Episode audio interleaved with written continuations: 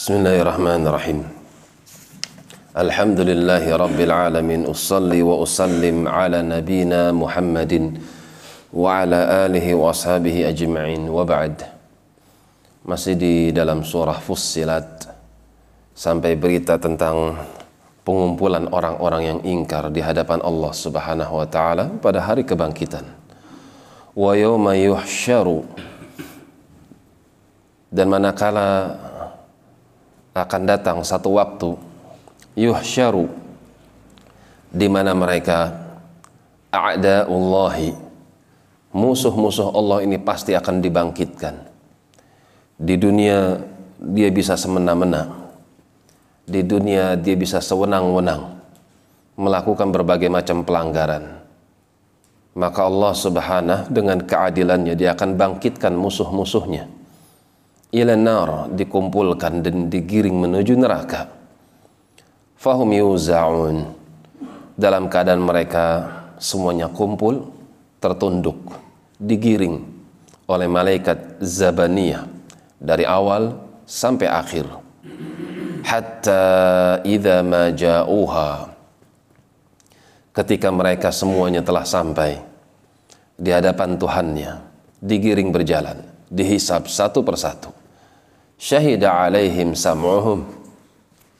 Maka kuping-kuping mereka pun menjadi saksi atas perbuatan mereka. Wa absaruhum mata-mata mereka pun menjadi saksi atas perbuatan mereka. Wa juluduhum dan juga kulit-kulit mereka. Bima kanu ya'malun dari apa yang sudah mereka kerjakan.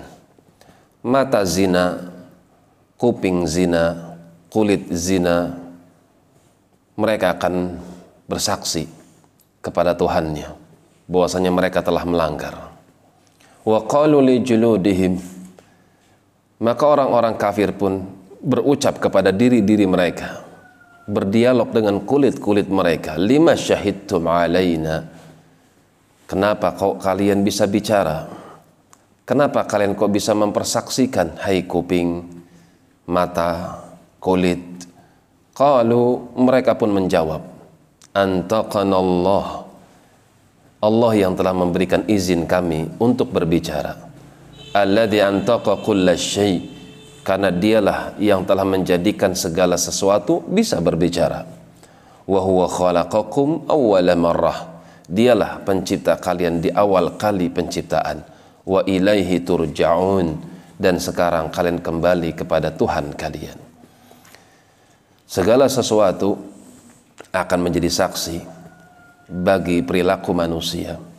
Siapa yang ingin mendapatkan keselamatan, maka berburulah amal yang soleh, tutuplah kekurangan dengan istighfar.